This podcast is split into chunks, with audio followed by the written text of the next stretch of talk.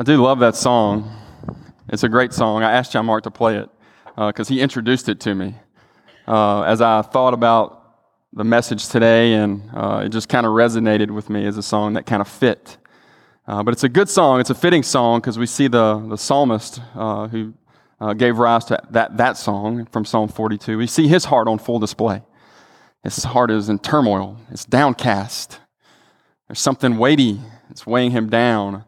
And from this place of loneliness and isolation, we find that songwriter crying out to the Father from a place of loneliness and isolation. But you know, the beauty of the church is that the good Father has shed his love abroad in our hearts. We are never truly alone. We are never truly in isolation. We are connected to a family, a new and better family of brothers and sisters of faith. And that's the beauty of the church. It's something special about the church. Robert Greene, who's not here today, he says it all the time. He's like, there's just something about the church.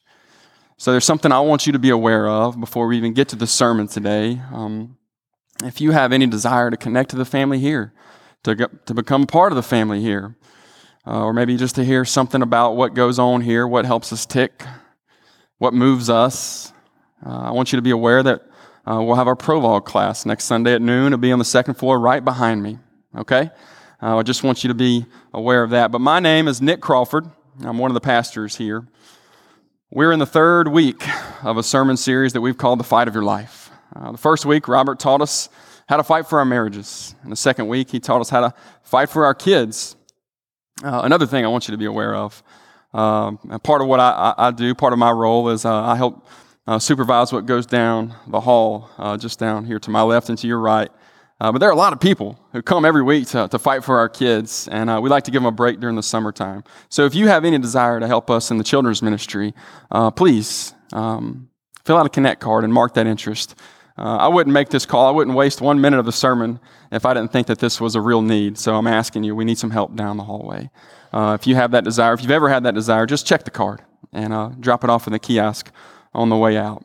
Uh, all right, now to the sermon. This week, uh, we are still in the fight of your life, like I said, but we are taking the fight of your life and we're going to take it straight to your heart as we learn to fight for your heart, as we look to the wisdom literature of the Bible to grow in our character. You know, we live in a land of the free and the home of the brave, and with that comes the great privilege to make choices. We can choose where to worship, we can choose where to send our kids to school, we can choose what neighborhoods to live in, uh, what neighborhoods to move to. Um, that's a great. I, I, come from a small place. We didn't have a whole lot of choice of where to go to school. I had one option, but now as I look for my kids growing up, I got all the options in the world. I can choose. I can even choose where I go to lunch uh, for Father's Day today. It's special. We have the op- opportunity and the freedom to make our own choices. The experts out there, the smart guys in the world, they say that the average adult makes about 35,000 choices every day. We live in a world of choices. And we live in the midst of the information age where everything is just one click away. So, as we talk about living wisely today, if you were to Google, if you were to go home or do it right now on your phone or tablet, if you were to Google how to live wisely, you would come up with over 40 million hits instantaneously. And that's a lot of information. A lot of information. We live in a world of choices.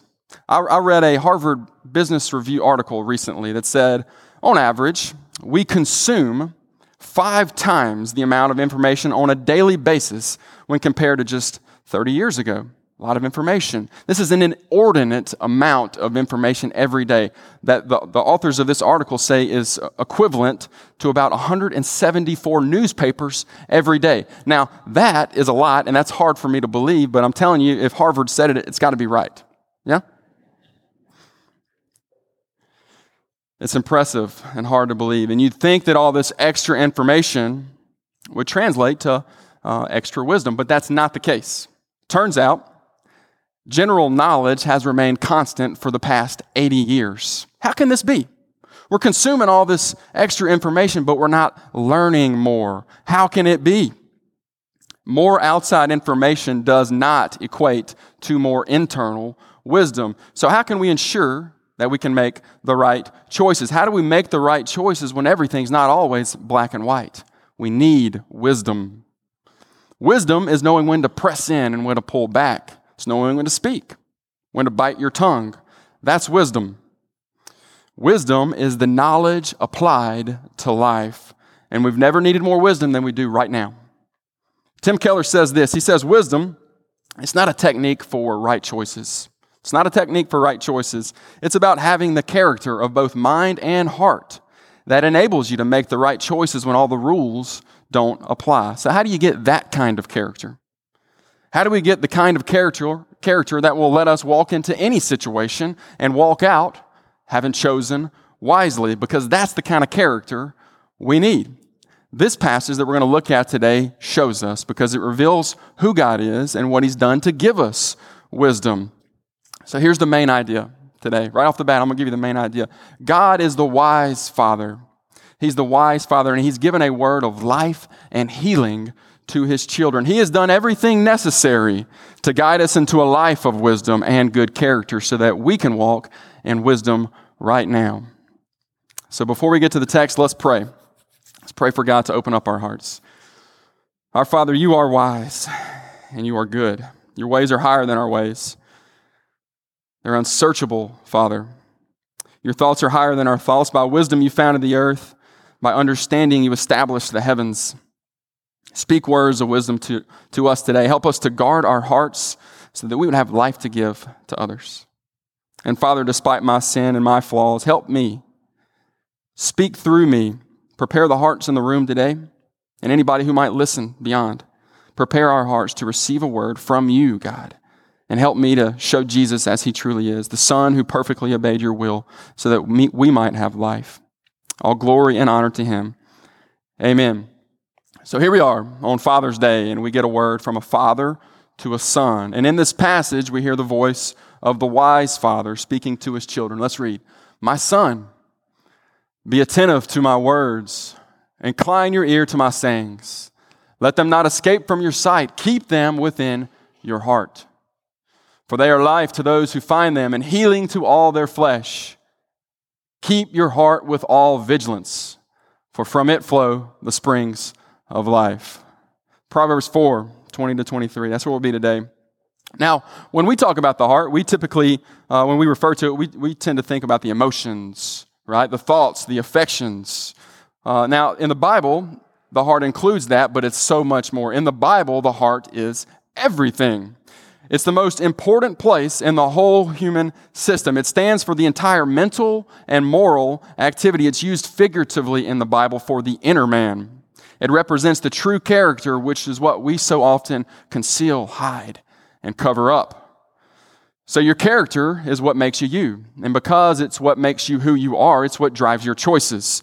So, how do we get the kind of character that helps us make the wise choices in all of life? Now, I'm going to tell you, you develop that character over time as you apply the Father's instruction to your heart. That's true wisdom, knowledge applied to life. But here's our problem. Always a problem, right?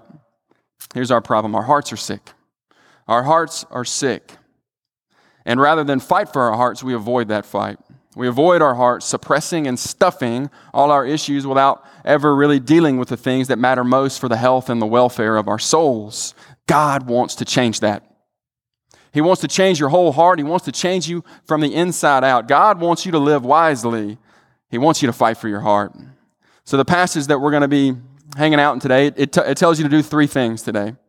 Three things. Here are three points that I'll be talking through today. To fight for your heart and to live wisely, you need to prepare for the fight. Secondly, you need to get in the fight. And third, you need to win the fight. Prepare, get in, and win. Those are the three things. First point prepare for the fight. Verses 20 to 22. It's the application of the Father's word to your heart that grows your character. To prepare for the fight of your life, the fight for your very own heart, you got to listen to the Father's instruction. Few things here that show us the what, the how, and the why to prepare for your heart. Verse 20 shows us what we prepare with. The wise father tells his son precisely what to put in his heart. Listen, he says, My son, listen up. Listen up. Listen to my sayings, my words. Now, Solomon, King Solomon, wrote this proverb to his son, but King Solomon didn't make this up. He didn't make this stuff up. He got this from his father, who got it from his father. these words were passed down from generation to generation, from father to son, from father to son, from father to son, on and on and on and on, way back until we get the words of the Father to, given to Moses, to the whole nation, to the whole family of God. We pick that up in Deuteronomy 6, verses 4 to 7. Let's read that. Hear, O Israel, the Lord our God, the Lord is one. You shall love the Lord your God with all your heart, and with all your soul, and with all your might. And these words that I command you today shall be on your heart. You shall teach them diligently to your children, shall talk of them when you sit in your house, when you walk by the way, and when you lie down, and when you rise. Solomon is passing down the wisdom from the Father, from the wise Father, and he's saying, Son, listen up. You prepare for the fight of your life by listening to the Father's instruction. The Father's word, the Father's word is what you prepare with. Verse 21 shows us how we prepare for this fight. He says, Don't let it get out of your sight. Keep my words close. The wise father is saying, Listen up. Listen up. This is really important, and it is really important because this shows us the importance of a father's influence. Keep my words in your heart, son, so wherever you go, you'll always know what to do. This is a proverb, right? Now, the word proverb comes from a word that means to rule or to govern. So, in other words, these words are intended to rule and govern us. This wisdom here is a gift of grace. It enables us to navigate all the difficult decisions and tough choices out there with a fatherly guidance that we have neither earned nor can we provide by our own devices. The wise father influences the heart of his children through his word. Keep his word close. That's how you prepare for the fight. Verse 22 shows us why we prepare for the fight. Look at the Father's, look at how it's described. Look how his word is described in verse 22. Says, For they, talking about his words, for his words are life and healing. When we walk into the fight of our lives, we need to know that we're walking into the ring with a sick heart. Our hearts are sick, our hearts need healing. The wise father is saying, Son, be very, very careful to always pay attention to the content and the character of your heart. His word is healing to our sick heart, and that's why we prepare. Now, the heart, right? That's what we're looking at today. It's kind of the, the main thing, right? The heart. The heart, as I think about it, it's kind of like this guitar back here. You tune it up, plays just right. The sounds that come out of it are all good. Now, I got a guitar at my house too. It was a gift eight years ago uh, to me by my wife. I played it for a little while, but, but then uh, I got bored or busy or all of it, and uh, I put it off in the corner. Three days turned into three months, which turned into three years. Now, not even John Mark can make my guitar sound good. Hey, Chris Staples, he was in town. He couldn't make my guitar sound good. It's not about user error, it's about the condition of the guitar itself. Our hearts are kind of like that. You tune them up, they're good to go. But if you neglect them, or if something comes in to disrupt them, our hearts will stray. Listen, you can't substitute, you just cannot substitute time hearing from the Father in His Word and then talking back to Him in prayer. You can't substitute it for that. You got to hear from the wise Father. So let me ask you what's in your heart today? Your character is shaped and it's molded by the words of the wise Father. So what are you putting in there? How are you preparing for the fight? How do you get the kind of character that'll let you walk into every situation and walk out having chosen wisely? Only when you meet God in His Word and see His perfect character will you begin to get it yourself. You must apply the Word to your heart to learn how to live in wisdom. And I've said this before, but it's so important.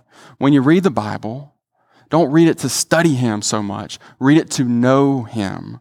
Read it to know Him. Ask Him who He is. Ask Him who He is. Look for his character. And here are four questions that I use to when I help people, uh, when I study the Bible myself in my devotion time, when I teach people how to read the Bible. I always go to these four questions because they're so good, they're so simple, and because they're so simple, you can take them, learn them very quickly, and then teach them uh, to somebody else, which is essential for making disciples. But here they are. You can take a picture with your phone, or you can write them down. First question Who is God? Second, what has He done? Third, who am I in light of what He has done? And fourth, what do I do? Who is God? What has He done? Who am I in light of what He has done? And what do I do? The first question will help you see God's character in every passage of Scripture. And because we are all created in God's image, that first question informs the answer to the third question about who you are. The second question will help you spot the gospel, and the fourth question will help you obey God's call in your life every single day. You want to grow in your character, seek out God's perfect character by asking Him in His Word who He is. Then ask the remaining questions to apply His Word to your heart. That is the path to living wisely. To prepare for the fight of your life, you have to apply the Father's Word to your heart. You have to prepare for the fight. And you also got to get in the fight. Secondly, get in the fight. Verse 23. You fight for your heart by paying attention to what flows out of it. It's not easy to change your character. Not easy to change your character at all. And that's precisely why the wise father is saying, Son, keep your heart with all vigilance. The NIV translation of the Bible says it this way above all else, guard your heart. Above all else, guard your heart. Make no mistake, this is a fight. It's a daily fight to fight for your heart. It's a daily fight to guard your heart. And you see, the problem is that our hearts are sick. Jeremiah 17 9, many of you know this one. Jeremiah 17 9 says, The heart is deceitful above all things, and it's desperately sick. Who can understand it? Our hearts are the problem. That's why we have to fight for our hearts by paying attention to what comes out of them. It's all about the direction of the heart. Proverbs 4:23. Keep your heart with all vigilance. And here's the direction that matters. For from it, the heart, for from it flow the springs of life. We don't live outside in, we live inside out. That's the direction that matters. It's what comes out that matters because that's a reflection of what's inside. And Jesus taught this very thing in Luke 6:45. He says the good person out of the good treasure of his heart produces good, and the evil person out of the evil treasure produces evil. For out of the abundance of the heart, the mouth speaks. So, what comes out of our mouth is born and bred in our hearts. Jesus also said that good fruit doesn't come from bad trees. So, the fruit of our lives is tied to the health of our hearts. If we want to know what's going on in our hearts, we got to watch what's coming out. Verse 23 defines the heart, it gives us a little definition. It says it's the spring of life. Back to the NIV translation, it says it's the wellspring of life. So think about this with me.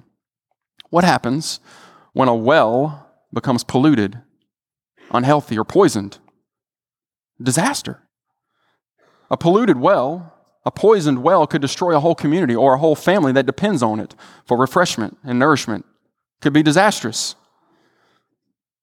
Whatever is in here is coming out there. That's what's going on here in this passage. We fight for the things that matter most. That's just what we do. The things that we guard the most dearly, the things that we hold the most dearly, the things that matter most to us, and those are the things that we jump to protect. I bet you locked your house before you came to worship at church this morning. If you're a parent or you got kids, I bet you want to protect your spouse. I bet you want to look after your children, right? We protect, we fight for the things that matter. But this passage teaches us more than all vigilance, more than all guarding, more than all protecting. Keep your heart. Make this the most important fight of your life. Now, me and three other guys, we get together every single week. get together every single week. Our wives like they like kick us out of the house because they know how much this matters and how good it is for us. Uh, but we make the time because we know how much this matters. It makes us better husbands, makes us better fathers, makes us better friends and sons and employees. It matters. But we get together to fight for each other's heart every, every single week. And just this week, one of the guys confessed. That's what we do, it's part of what we do. Uh, we'll confess our sins, trusting uh, God who's faithful to forgive them if we would confess them before men. So we, we make a small space for us to kind of be safe, and we confess our sins to each other. Well, one of the guys this week, he confessed that he's been speaking really kind of harshly to his wife uh, for, for a little while now. And um, knowing the truth of this passage, we helped him do the hard work to examine his heart. You know, he was speaking harshly to his wife because his heart was sick at the time. So we asked him some questions, help him dig down to the truth of what's really going on. And we spoke the truth in love to him. We gave him words of life and healing to help him out. And uh, when it was all kind of said and done, um, I'll tell you what he said. I'll tell you what he didn't say. He, first of all, he did, he did not say this. He didn't say, This is my stuff. This is my business. Get out. Get out of my business. Don't go in there with me. He didn't say that. He said, Guys, thank you. Thank you for speaking the truth to me. Thanks for speaking the truth. Yeah, it was painful. Sure. It always is. Pruning is always painful. And surely it was a bit awkward, but it was good. We got the bad fruit out so that he could produce good fruit. What's coming out of your heart? What does the fruit of your life reveal, reveal about the health of your heart? Do you know? Part of the problem is, is that we don't make the time to do the hard work of heart examination. We avoid the fight. We don't deal with what's going on here in here. So by the time it gets out there, the damage is already done. You see, when we don't deal with our hearts, they become more like powder kegs than they, than they do springs of life. An explosion is bound to happen sooner or later. Avoiding the problem is not taking the fight to your heart. We think life is easier if we just avoid our hearts. So we wind up suppressing our wounds, desires, and disappointments. But this just piles on weight to a heart that's already too weighed down. We avoid the problem. So we live out of polluted wells, spewing out all sorts of venom and vitriol. What's your heart saying? What's it crying out? Is it stressed, anxious, fearful, hurt, disappointed, mad, sad? What's coming out? Pay attention.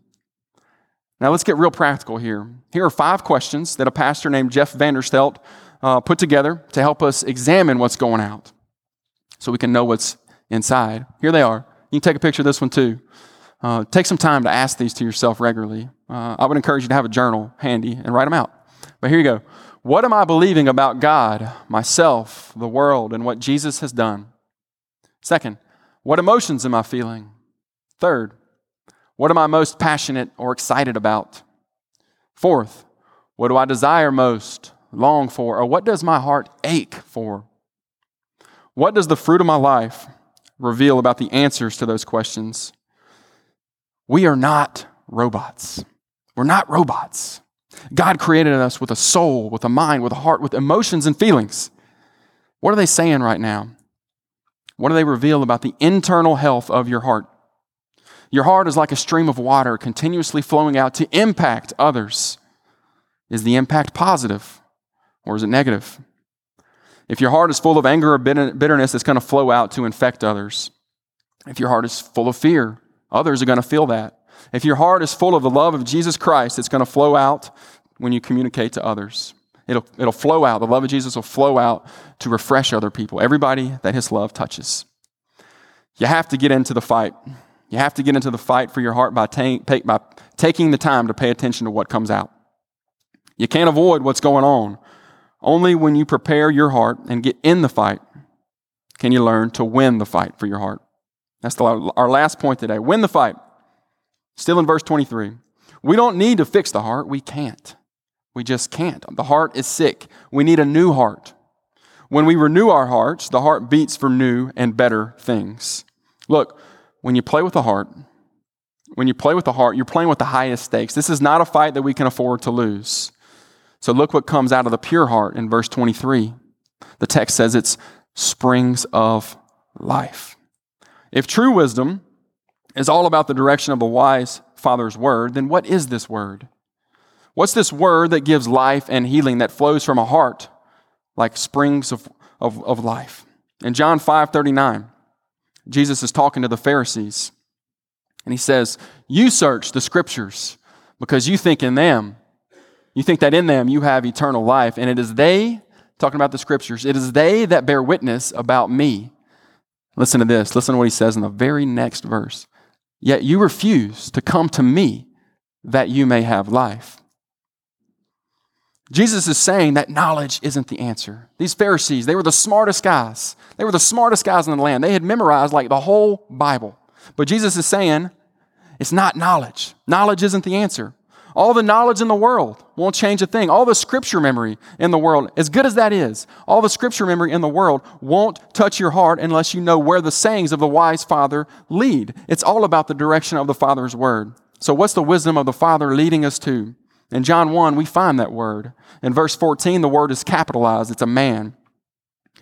says, And the Word became flesh and dwelt among us, and we have seen his glory. Glory is the only Son from the Father, full of grace and truth. God cared so much about the application of his Word that he came down here to show us how to apply it himself.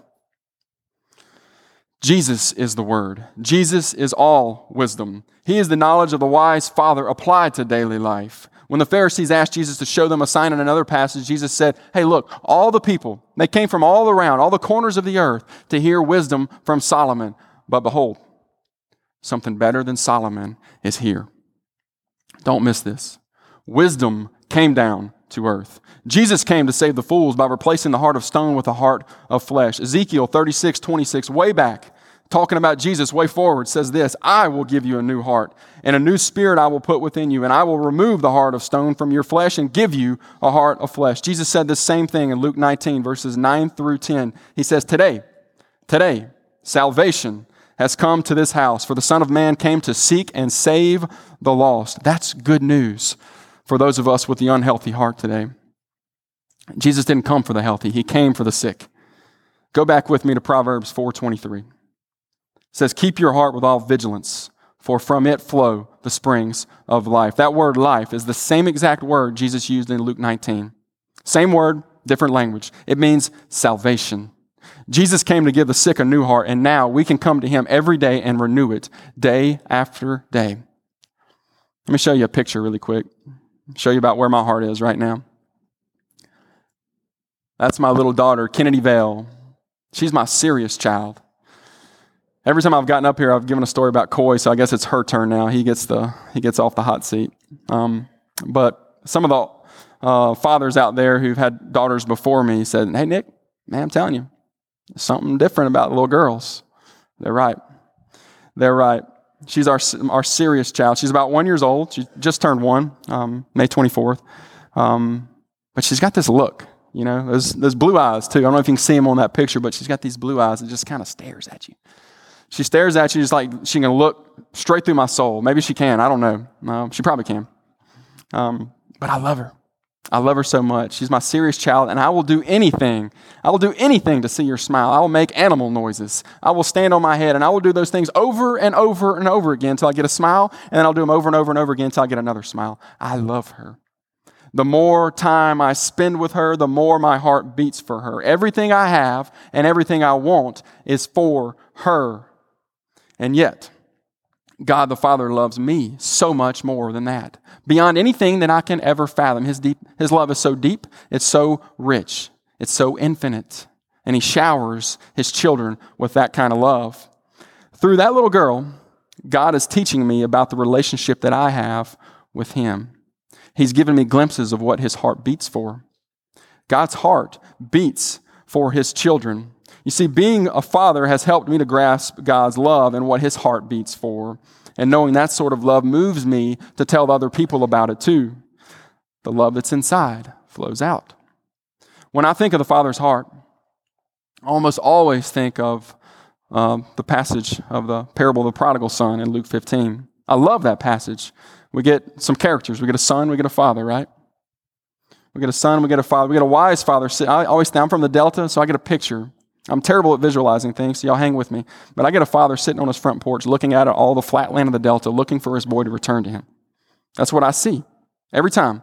And I love it. The thing, one of the, the things I love about that story the most is that it's the only time in all of Scripture, the only time in all of Scripture where the father is described as running. And I love the direction he's running to. He's running to his son.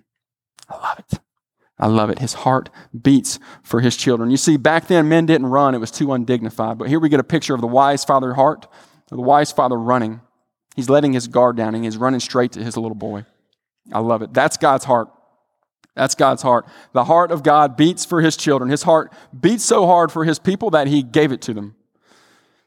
It beats for his people. So, what does your heart beat for? Jesus is the Son who perfectly obeyed the Father's will so that you can have life with Him forever. What does your heart beat for? What are you most passionate about? Think about that. Why are you passionate about it? What are you most passionate about? Maybe it's golf, maybe it's reading, maybe it's running, maybe it's children, maybe it's baseball and bananas in Omaha right now. Whatever it is, whatever it is, God gave you that passion to intersect His heart with people. How can you use your passions to influence others positively with the gospel? That's the question.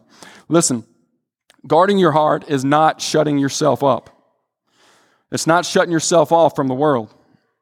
You don't protect yourself by shutting up your heart in isolation. You will never build walls strong enough to protect the heart from the danger that's already in there. No, guarding your heart leads us to follow Jesus to where he's going, and he is always going to the place of sacrificial love for other people. That's what the cross is all about. This new and renewing heart character is what allows you to be in the world, but not of the world. Renewing your heart is how you can walk into any situation and walk out having chosen wisely. Ray Ortlund says this external things can't satisfy an internal longing. So if you are wanting, if you're wanting something, you can only get it by something that comes inside to change your heart. John 7 37, Jesus says, If anyone thirsts, let him come to me and drink. Whoever believes in me, as the scripture has said, out of his heart will flow rivers of living water. You want a new heart? Jesus has to come in and change it. Have you let him? Have you let him? What does your heart beat for? Listen, an endless supply of life flows from the heart that loves Jesus. Pay attention to your heart. Is it at peace? Is it at rest? Listen to the words of the wise father who says, Hey, child, son, daughter, just talk to me. Philippians 4 6 through 7. Do not be anxious about anything, but in everything, by prayer and supplication with thanksgiving let your requests be made known to God. And here we go. And the peace of God, which surpasses all understanding, will guard your hearts and your minds in Christ Jesus. It's the peace of God. It's God's peace that comes into our hearts to guard them in Jesus. So, church, make the time to guard your heart. Make the time to guard your heart by bringing it to Jesus every day. Let's pray.